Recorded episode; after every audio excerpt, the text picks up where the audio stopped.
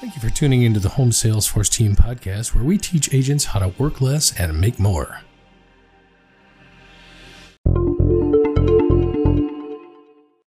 Hey there, wanted to try and put into perspective um, the, the job situation here in the midst of the COVID 19 outbreak. Um, I'm looking at an article from the um, March April issue of Realtor magazine, uh, written by Lawrence Yun, the uh, chief economist uh, for National Association of Realtors. Here's what uh, one of the paragraphs says Even with the current unemployment rate at 3.5, a 50 year low, about 5.6 million workers stopped working for their latest employer last December alone.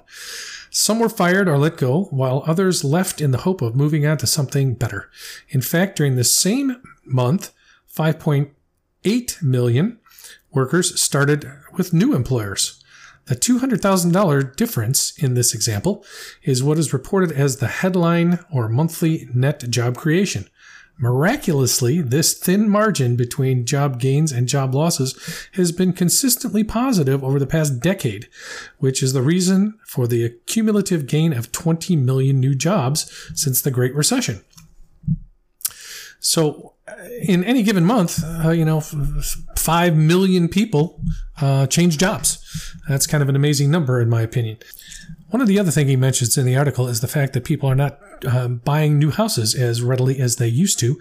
Uh, 20% of Americans moved uh, every year um, in the 1950s and 60s. Um, and the difference probably has something to do with the fact that there are many more two income households now and the ability to, to uh, move your home uh, and accommodate both the people who are commuting to a job um, makes that process of, uh, of switching houses um, a little bit more difficult um, to um, to coordinate with both people and especially if they have children in daycare and so forth. So um, you know, in the midst of the whole COVID thing, with a lot of people being off work, hopefully for a fairly short period of time, uh, you know, when we put into perspective that you know five and a half to six million people every month change jobs, um, that's uh, that's a, that's a big number, which was surprising to me.